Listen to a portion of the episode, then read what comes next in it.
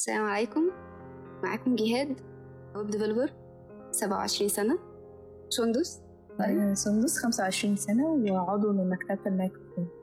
النهاردة أول بودكاست بنسجله هنعرفكم بيه فكرة البودكاست بتاعتنا.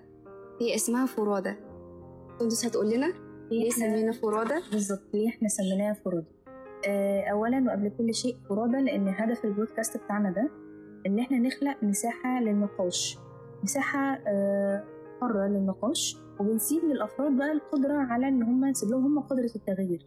أنا مش هدف أنا مش جاية أغير كل الموضوع إن أنا بفتح لك مساحة للنقاش قدامك مساحة إنك تفكر فيها.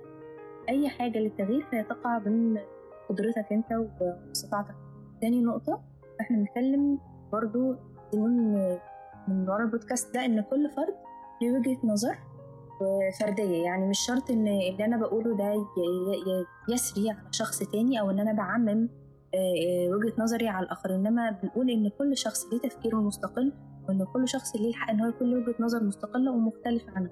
تالت حاجة إن الشخص ده عبارة عن أفكار وسلوكيات، إحنا عايزين نتكلم في موضوعنا إن الشخص ليه آه، أفكاره وسلوكياته كفرد قبل ما يكون حاجة تانية. دور الفرد المجتمع ودوره مع ذاته. ذاته وسندس اتكلمت عنها؟ دوره في المجتمع؟ إن بنت أو ولد أب أم جار صديق أيا كان أنت إيه في الحياة؟ أنت أكيد ليك دور دور مؤثر على اللي حواليك قبل ما يكون مع نفسك. آه كنت عايزة أتكلم عن كلمة فرادة نفسها هي جمع الفرد. الفرد آه هو الذي لا يختلط به غيره هو أعم من الوتر وأخص من الواحد. سميناها فرادة؟ مش عشان فرد؟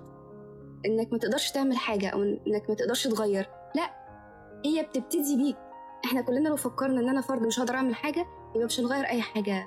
حياتك أنت مش بس هتغير في حياتك أنت تقدر تغير في حياة غيرك. فنتمنى إن شاء الله من خلال الموضوعات اللي هنتكلم فيها إن يكون في تأثير على الفرد وعلى المجتمع. دي في حاجة يا سندس إحنا مستناكم تسمعونا وتكونوا على كل بودكاست شكرا.